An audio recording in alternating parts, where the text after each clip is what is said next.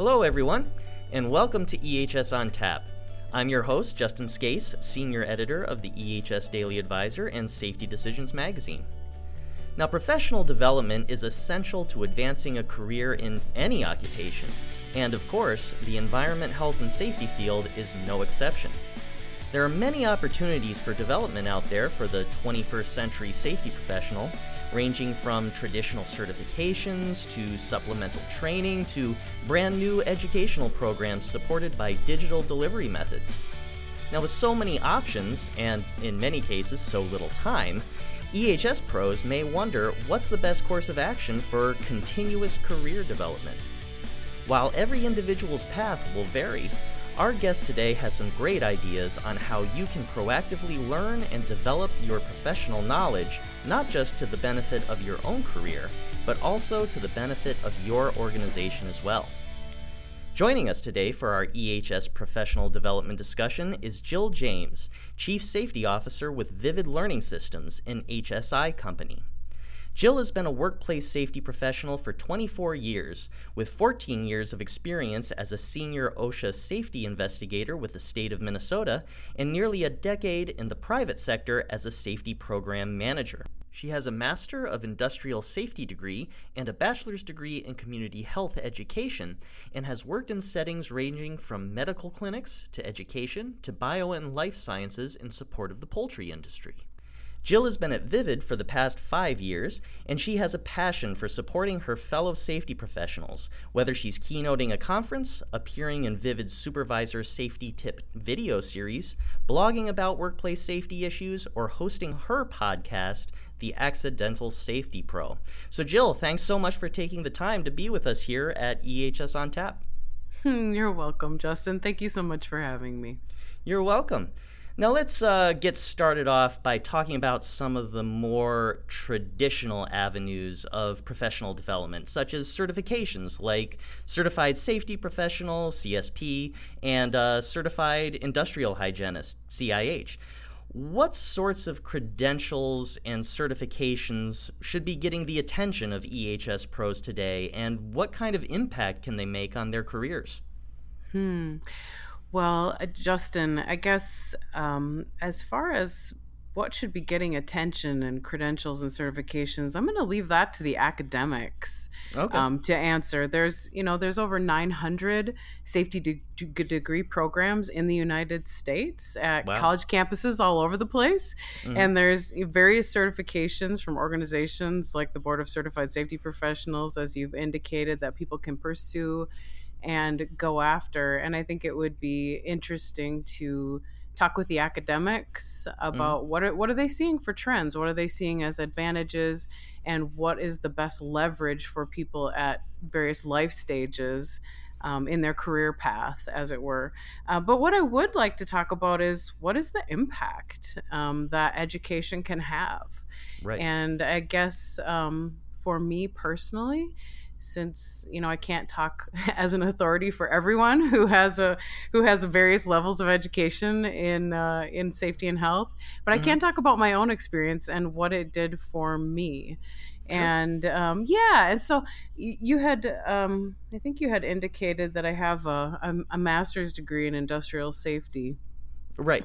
1st mm-hmm. of all, first of all, you know that was really obscure thing I had never heard of. Um, back when I began pursuing it, when I was finishing my bachelor's degree, it just sort of stumbled upon me through an internship opportunity um, in safety. And I thought, well, gosh, what is that? I had, you know, no one talked about workplace safety. And so, by way of impact, I think that that's still something that can be discussed today with people who are thinking of pursuing careers, um, mm-hmm. particularly when they're looking at college. Like, you know does anyone talk about safety? And so i think it's on us as a profession to be continually educating um, the next generation that this is really a viable a viable place um, to pursue a career. And so what did a formal education give me by way of impact? You know and i look back at what I learned and what I've leaned into the most in the workplace settings where I've been. Um, one of the one of the strengths that I continually go back to is how to read and interpret regulatory text mm. and to take and to take it even further um, to really look at my sources when i'm doing research in my field um, right. anyone who's listening to this who has done the work of workplace safety knows that there isn't just one place to go for everything there's lots of um, consensus building um, standard organizations who are doing research.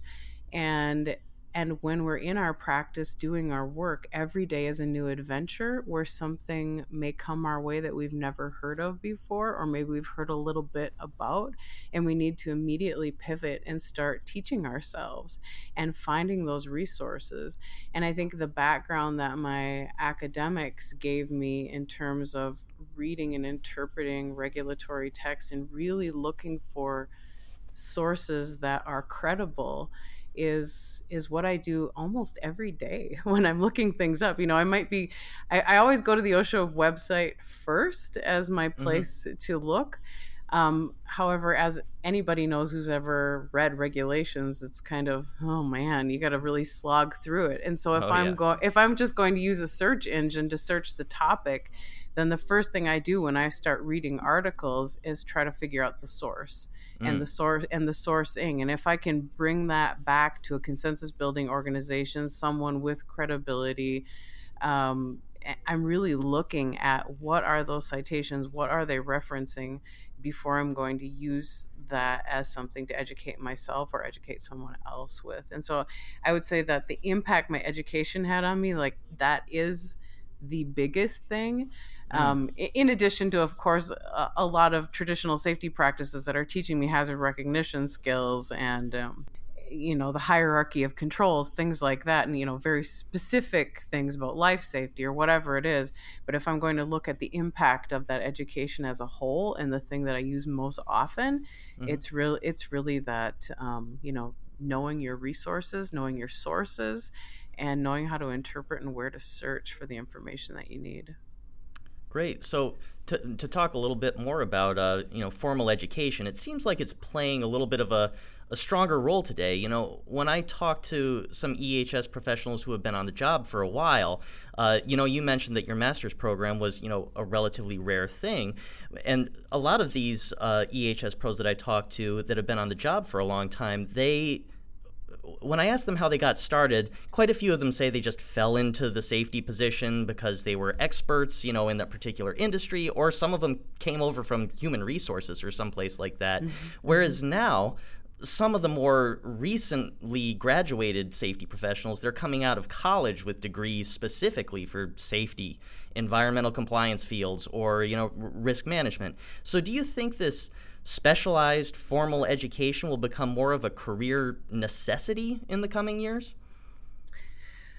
Um, maybe. Um, mm-hmm. and, and I think we're I think we are definitely at a point where we're seeing a shift. But to back up what you were talking about before about older safety professionals, you know, when when I started in this field, you mentioned twenty uh, four years ago, mm-hmm. I looked to I looked to my mentors and how right. how did my mentors come into the practice and what did that look like back then and and they were um, first all male and mm-hmm. all of them were former military Mm-hmm. And um, none of them had formal educations in safety, but they all had different aspects where safety had touched their careers, particularly in the military. And one of mm. my mentors in in the labor movement and he had been tapped by the governor at the time to become an investigator with OSHA because of his work in labor in mm. in the automotive industry. And so, you know, the, the roots of who started as those, as those safety professionals um, in the Wayback Machine uh, when OSHA was first adopted, you know, kind of had um, many of those those attributes of uh, you know former military or out of the labor movement, that kind of that kind of thing and then as our field has progressed um, it's you know it's it's a little bit ambiguous our our field um, in that there isn't like a direct path like you have to have x y and z credentials to be able to practice as a safety professional. It's not like, let's say, the nursing practice or profession rather, where you know you can start out as a as a certified nursing assistant and move into a a licensed uh, practical nurse and then into an RN as a registered nurse. You know, safety doesn't mm-hmm. have that. Um, expectation in order for you to do the work and so right. i think i think that we will will likely always continue to see people who are learning um, at their workplace. They mm-hmm. um, fell into the job, as you said, mm-hmm. um, and they just they have to figure it out. And then there will be those of us who have the formal backgrounds in education, and I think we are going to continue seeing both and because we don't have we don't have that defined like you must have this in order to do the work um if if that if that makes sense and i and i think that yes. And i think that as as you you know as you indicated people fall into the profession that's exactly what my podcast the accidental safety pro pun really intended by way of how you accidentally came into the practice uh-huh. is and every single person that i talk to has this winding road of how they came into it and some of them are um, uh, traditionally uh, educated in in in safety and health practices. And some have degrees in psychology. I've talked to people who have a degree in journalism or mm-hmm. biology um, or no degrees at all um, and and who have worked in a profession and taught themselves or were mentored to learn their particular craft in the way that they did and it's really fun to listen to all their stories and what mm-hmm. i'm and i guess what i'm seeing as as our demographics are shifting now and we're seeing um, a really large next generations with our millennial generation and our generation z um, really dominating the workplace particularly coming up in the next year where they're outpacing by size by size as a as a cohort um, they're mm-hmm. bigger than everybody and and what seems to be more in common with them is a formal education, is mm. something, mm. is some kind of background. Now, whether when it comes to practicing safety, that's going to be safety degrees. I think that's an interesting thing to be paying attention to. But the mm. more and more younger people that I'm that I'm talking with and interacting, they have some kind of formal education. It just might not be in safety, and right. and so you know, as a um, as a professional practice, and by by way of, of, of many of us and many people listening being mentors themselves, I think it's really on us to start talking about safety as a STEM discipline. You know, we hear hmm. about STEM practices yep. and STEM education everywhere, like it's something that we need um, more of in our country, and particularly um, helping helping young women see that they have a place in STEM jobs. And mm-hmm. safety really is that. Safety really hits on that science and technology and engineering and math depending on what your workplace is and where you go into. You might be you might be dabbling in a little bit of all of that or or really um, refining some of your work in in a particular area with maybe in science or maybe in technology and and so I and so I think that I think that we can all do a, a service to our to our practice, our professional practice, by really talking about safety and health as a STEM profession. It's part of it. Interesting. Yeah, definitely. Um, now to shift gears just slightly, uh, like a big topic lately uh, in in the safety world is that EHS managers need to gain more of a voice with their company leadership, you know, mm-hmm. find that seat at the C suite table. Now, mm-hmm. in order to accomplish this, they need to do more than just hone their you know their technical and their subject specific skills. They need to brush up on their business or finan- financial acumen and also work on soft skills as well. Things like how to network effectively and be a persuasive advocate of, uh, for safety.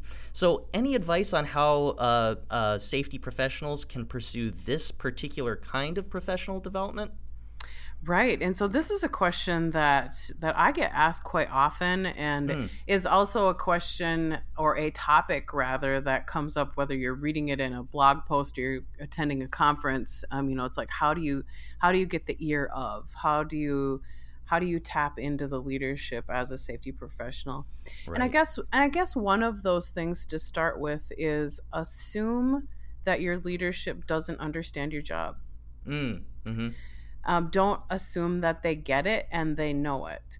Um, Right. I've had I've had CEOs who have who have who have come to me and said, Jill, I don't understand what that safety role is. We have it in our company, but like, how do I measure it? How do I look at it? What do they do? What do I need to be asking from my role to ensure the work is getting done? Because I don't even know what it is.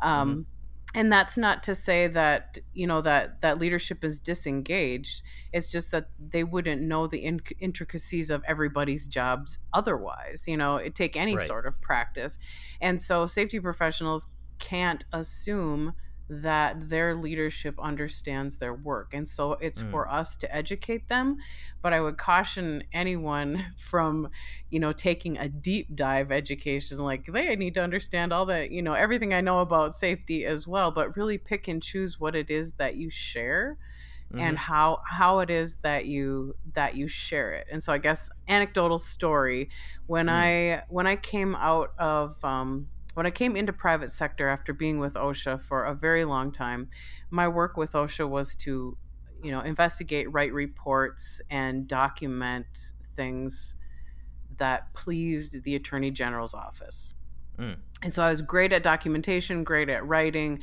great at making an argument for something that was ironclad. Mhm. And then I come into private practice, and the first thing that I ask for from the administrator of the place that I was working, I shored up my case just like I would um, as a regulator, as Mhm. a safety cop, literal. And Sure. and the response that I got via email from that from that administrator was two to three bullet points you know i like i don't i can't even read all of this. I don't even know what this is. Like i i so overeducated and i was like oh my gosh. Like what a like a hard stop failure. I am not working for the government anymore. I have to change the way that i approach Mm. and the and and also figure out what makes your leadership tick. You know like Mhm. what sort of things do they want to know about? Like what kind of questions are they asking? And how do you and how do you find that out if you don't necessarily have a seat at the table? Well maybe you start by talking with others who do have cursory seats at the table. Maybe you're talking in your organization with people who have to report to your leadership team often and find out like what sort of metrics do they look at? What kind of questions do they ask? Mm. and and find out you know what is it what kind of language do they speak so that you can um, craft your information that you're going to share with them or requests that you make in a way that they like to consume information. So for for example um, in the company that i was with prior to being with vivid um, the leadership team that i had the opportunity to report to i learned how they consumed information. One of the um, one of the co- the ceo of the company liked everything broken down by cost per employee that's Hmm. how he that's how he wanted to view things it's the questions that he asked and so when I was putting together information on workers' compensation costs um, by injury, or if I was putting information together on what it was going to cost to do an initiative like implement a training system, he would want to know what does that cost per employee. And Hmm. so I, I knew that every single time I could I could anticipate the question. He would parse things out that way. It's how he wanted to consume information. And then the president of the company, who was president of an administrative role that then um, worked with other and uh, with other companies within the organization, he always wanted to know information by which of the 11 companies that we as an administrative function support are utilizing this information? How many what are my outliers? If we are implementing a training system or an sds management system by way of example um, which of the companies are actually utilizing what we're paying for? Where are Mm. my outliers? Who isn't? So that he could pick up a phone and say hey you know you're wasting our money because you only have a 30% adoption rate for this thing that jill's trying to do Mm. And so he wanted to consume information in that way.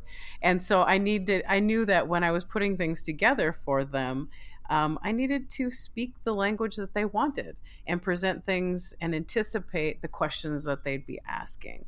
And so I, I think that um, I think that talking with people within your organization is really important to find mm-hmm. out how do they want to consume things and then if you're if you're um, maybe not even in that position yet so how can you how can you build your your business sense if you will mm-hmm. um, maybe talk with other people who who are in job types of jobs that are different from yours maybe mm. people who have leadership roles maybe if you're just getting started and you're new in the safety profession maybe talking to other people like accountants or talking to operations managers in your sphere of influence whether that's in your family or your friend network and having them help educate you in it mm. or going to sources within your organization like it would be it would be really um, wise like let's say you're working in education and okay. education um, you know classically uses fund accounting practices versus cost accounting practices hmm. going mm. to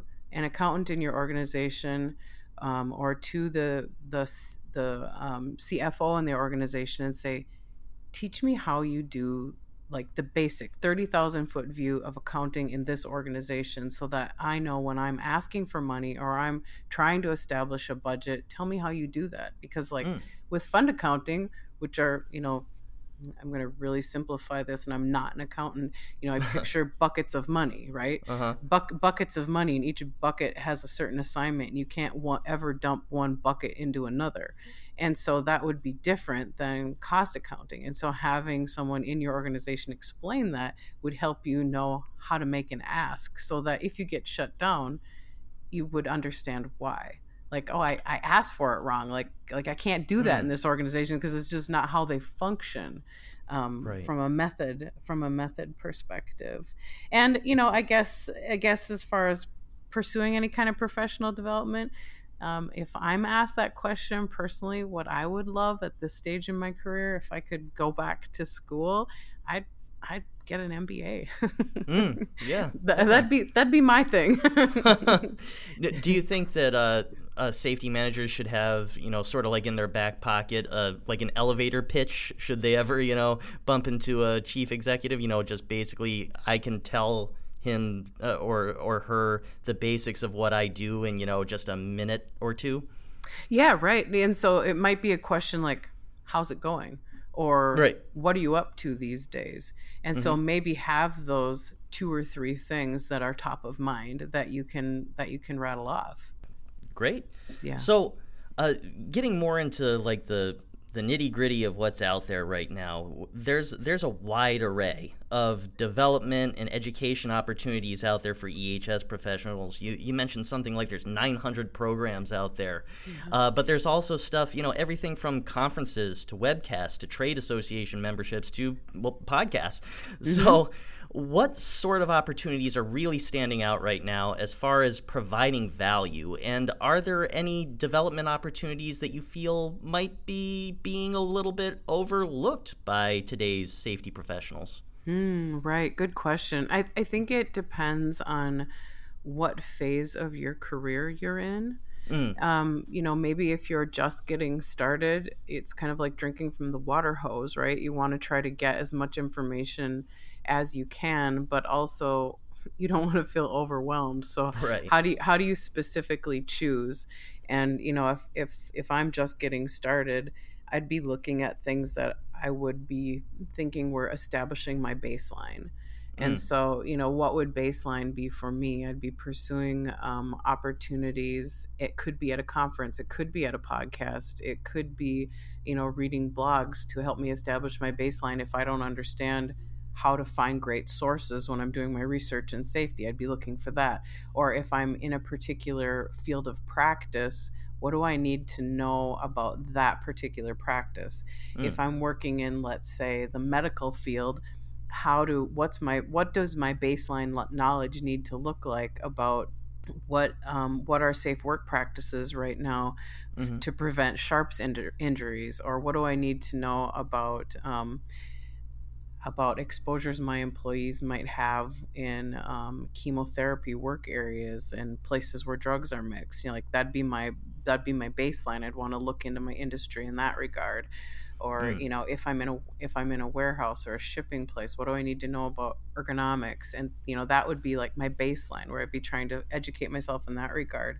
And mm. then as our as your career you know continues and you look at conferences and you look at the titles of things and it's like i've been doing this a long time. Yes i've seen all that stuff you know i mean it, yeah. those those aren't necessarily always appealing to me but what's um, maybe what's new that could enhance the career that i'm in right now. And so you know where do people go to consume their information? I think it also depends on on your generation and i think it also depends on the budget that um, that you may have or don't have. Um, mm-hmm. and, and, I and I and I do feel really strongly that uh, if you asked the question, was there anything that's being overlooked? Mm-hmm. Um, work your network. Mm. Mm-hmm. Safe safety professionals, safety and health professionals are often referred to as a little family. Yeah. Because we are kind of a little family. There there aren't lots of us. And what else is unique about us is we are often solo operators wherever we are. Mm. And so mm. I think that's kind of where we get that little family piece because when we find one another, it's like, oh, I got this brother, oh, I got this sister, I got this cousin in this different place. And so we kind mm-hmm. of stick together as a as a practicing cohort, if you will and and I know that um, LinkedIn in particular seems to be a supportive place for safety professionals to be able to to collaborate and get mm-hmm. together. Mm-hmm. And in our little tiny family, we're very willing because our work isn't proprietary to share with one another. And mm. so, you know, I know that I have my um, specific safety professional um, friends and colleagues that I go to for specific requests or if I'm going to run something by someone and they know the same about me. And so, it, and it's also remembering, you know, don't be the person who's always asking, but be the person who's offering their information as well and continue to build that network over your career that will also be that place where you can do literally your own professional development, custom to where you're at in your career and the topics that you're working on in your job at a given time. And that's not to say that, you know, trade associations and conferences and and places like ASSP or the National Safety Council or the mm-hmm. Board of Certified Safety Professionals, they're all absolutely wonderful sources to go. And I think that they're um, they're the common default places to go. But don't mm-hmm. forget it, you know, don't forget about just working your own network and finding those favorite maybe bloggers or you know your favorite podcasts like we're uh-huh. like we're doing like we're doing now um, right. where you can do an education for yourself mm-hmm. yeah. so on on the flip side of all these opportunities are there are there any opportunities to sort of be wary of? You know, mm. are there any instances of educational, you know, quote unquote opportunities that may be perhaps predatory, like pr- promising credentials, certifications, or other career boost claims that aren't really recognized in the field or provide actual value? right. Well, the, the easy one that comes to mind right away are, um, you know, people who are offering OSHA 10 and 30 courses who are not authorized trainers. Uh, and uh-huh. apparently, it's a big enough deal that OSHA actually has published a watch list mm. of, of people that you should be wary of and don't take a course from them because they're not authorized to give that sort of certification and they put it on their website. I always find that kind of interesting. Like, wow, does that really happen? Um, a- apparently, it does. It's a big enough deal that they publish a list. Wow. Um, but but uh, but otherwise, when you're looking at you know what should you be wary of, I think I go back to what I had said at the beginning of really look at your source.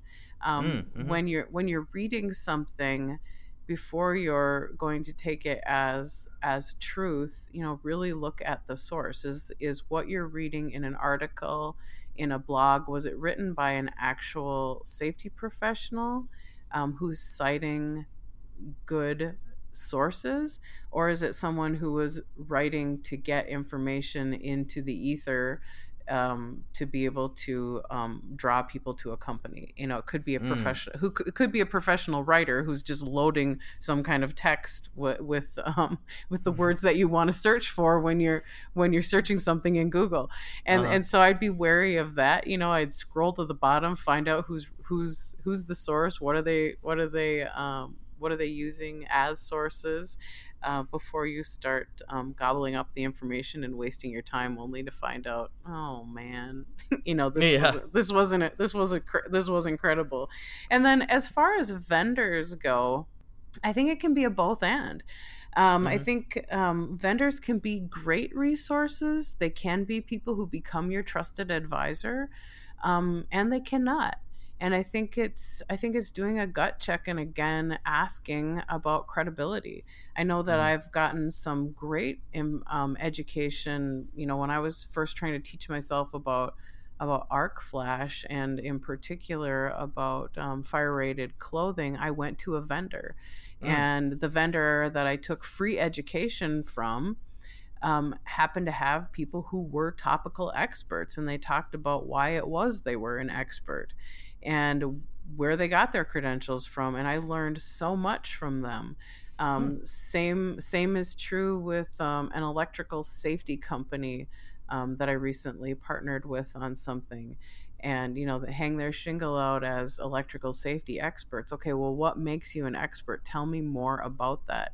And i think it's very fair um, for us as uh, safety and health professionals when we're when we're meeting vendors who are maybe offering free webcasts or uh, free education seminars that you could go to to really ask those questions before you say yes to those opportunities. Like, tell me more about your expertise. Tell me more about um, why you're an expert in this field, um, mm-hmm. so that you're not wasting your time.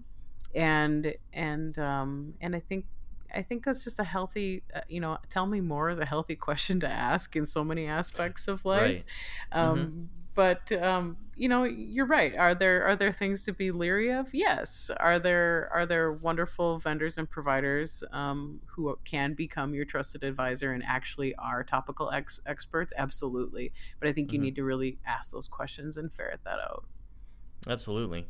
So what what other obstacles might an EHS professional face when pursuing his or her professional development? I mean, I imagine that these can vary quite a bit depending on, you know, the size of uh, your company or, you know, how much management invests in or buys into these opportunities. So, what are the what are the big problems and the obstacles that need to be considered and how can they be overcome? Right. And so, um, I think figuring out early on in your career that professional development is really necessary in this field. Mm-hmm. Necessary mm-hmm. by way of um, you can't know it all, and right. none of none of us do, and it's a constant learning curve.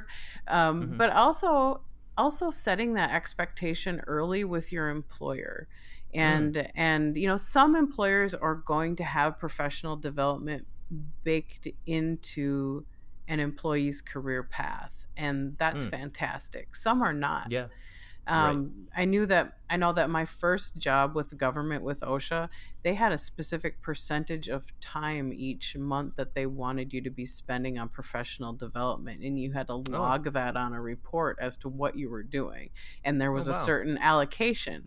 Well, that hasn't happened in my career since, and right. so and so, and so it's it's I think determining and to help and defining with whomever your manager is early on and asking that question like what does professional development look like here?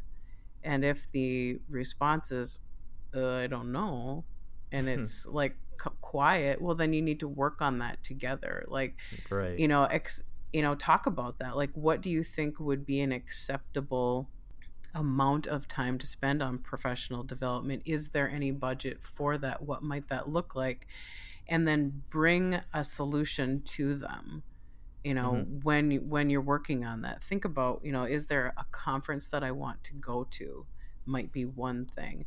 Is there mm-hmm. some really specific topical um, course that I need to take on something specific to my work. Maybe maybe you just started a job and process safety management is a giant piece and you don't really know anything about that and you mm. want to take a week long course somewhere and learn about that.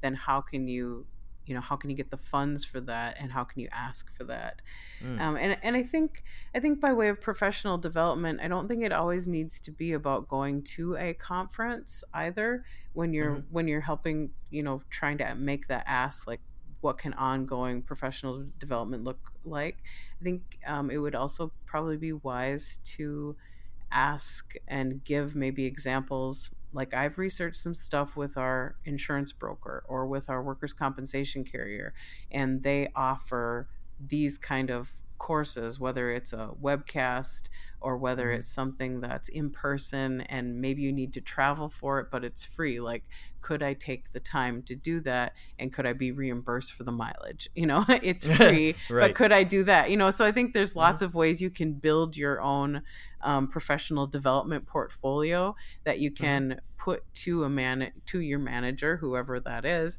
and say, you know, this is what I'm going to need this year and um, you know can we continue having these conversations year over year? Because you know growing in my profession is important to me and is going to be important for me to be successful in this organization. And here's what that looks like. Yeah that's great.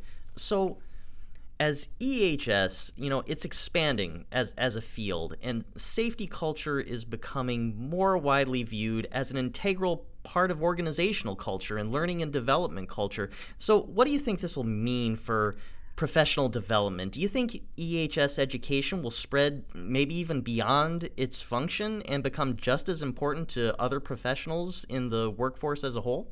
Hmm, yeah. And you know, I Well, that's that, what we hope, right? Right, right, right. And I think that safety professionals maybe we've got the corner on that culture thing already just mm. as as individual pr- people in our practice. Um, you know, safety professionals, um, by and large, if I'm going to generalize the profession, mm-hmm. are people who are a culture of caring. Right. You know, it, it that's usually why we got into it is that we genuinely care about human beings of course we're going to have exceptions to that like we do in any practice uh-huh. um, uh-huh. but i think as a whole we are people who genuinely care about you know sending people home whole and healthy and we invest all of our energy into that. And we know that in order for us to be successful in what we're doing, we're building relationships with people. We're not going to be successful if we're being the safety cop who everybody mm-hmm. is afraid of. Mm-hmm. Um, and we're not going to be effective, um, you know, being being timid either. But we are going to be effective when we're when we're building relationships with people and our employees know that we genuinely care.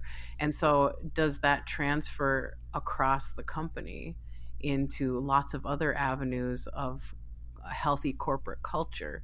It absolutely mm-hmm. does. Safety is just an element of a healthy corporate culture, and right. and and so um, and so I think that we as safety professionals can um, can hold our hand up when our companies are working on corporate culture and really mm-hmm. talk about what we do in our practice day to day and how we build those those healthy relationships um, in the work that we're already doing. And so when I when I think about um, when I think about my own company and the the culture that we have and the culture that we have that we that we say is a healthy one um, you know how do we do that? And it's it's the same as we would with safety. Um, it's looking at our employees and how can we be supportive and caring and transparent in what we're sharing with them and and how are we meeting them where they are we had recently um, what we call an all hands meeting, which you know many mm-hmm. companies practice all hands, where you get everybody together. And yep. um, the president of my company um, had specific information that he wanted to be transparent about and update our employees on, and and talk about where we're going in the next quarter and in the next year. And then he invited two other people to share information with the company. I happened to be one of them, and one of my um, coworkers happened to be another one. And the mm-hmm. three of us got together and we really talked about how are we going to craft this message not craft as in to be manipulative but craft as in how can we ensure that our employees are able to consume what we're sharing with them in a manner that that they readily take in information and so my president said jill you're good at talking to people and meeting them at their heart which mm. you know this is my safety and background and my mm-hmm. other coworker you're really pragmatic so people who need to see like things that are sort of sketched out and pragmatic you're going to be good at that and then um, and then he said and, and what am i what am i missing? What are we missing here?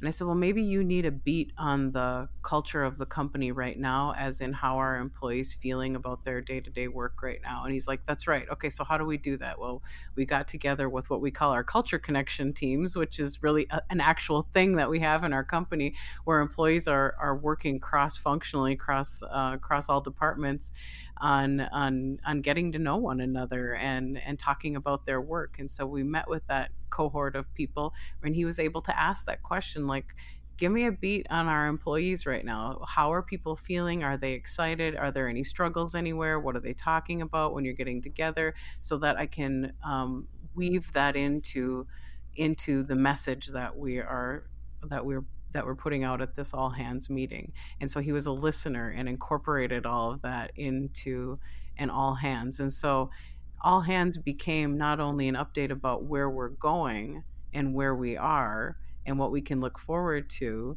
um, but it was also, you know, the the genuine care of our employees in addressing things that matter to mm-hmm. them. And the feedback that we got afterward from employees was was sort of amazing. It was exactly what we had hoped for. It was like, oh, and I really loved when so and so said this because I totally understood what he was saying when he put out, you know, like a bullet pointed list and showed a path and progression. And I love that. Or and other mm-hmm. people who are like, oh, my eyes kind of glazed over when he started with that stuff. But man, Jill, I loved what you said because it's so true what you said about X, Y, and Z about our, you know, and, and so, mm-hmm. or the, you know, the president's uh, got the, oh, I really trust that guy because he knows us and he listened to us and that's what builds healthy culture but it's also paying attention to um, you know well how do you craft that message? How do you say things in a way that hits all of your employees where they are? Um, by way of what kind of learners are they? How do they how do they take information? And so can safety have a seat at that table? Absolutely and i think in fact that we can lead that because it's what we do every single day in in genuinely caring for people and listening to them and so i, I absolutely think we can lead that initiative definitely uh, any any final words of advice for uh, our audience of EHS professionals on uh, just what you think is the a, a, key factor in helping them pursue their professional development? Um, by way of final thoughts on what should employees be thinking about for their professional development, maybe it's if you're especially if you're starting out is to acknowledge that the the work of safety and health isn't a transactional one mm. um, it's it's um, it's more about yes you have to know the ins and outs of the practice of the place that you're working of course but a successful safety professional um, needs to continue focusing on on people um, just as much as they're focusing on the the practice itself and the day to day things of keep, keeping people safe. It's this balancing act, and I think um, I I think the success is is doing is doing both and finding your niche in that, and asking for help, mm-hmm. and mm-hmm. um, and also working your network and finding your mentors, no matter how long you've been at it. Well, that's great. Yeah, those are some really good ideas for uh, environment, health, and safety professionals who are looking to further their professional development. So, thank you again, Jill, for joining us today on EHS on Tap. You're welcome, Justin. Thank you for having me. You're very welcome. And to our listeners, be sure to keep an eye out for new episodes of EHS on Tap and keep reading the EHS Daily Advisor to stay on top of your safety and environmental compliance obligations, get the latest and best practices, and keep your finger on the pulse of all things related to the EHS industry. Until next time, this is Justin Scace for EHS on Tap.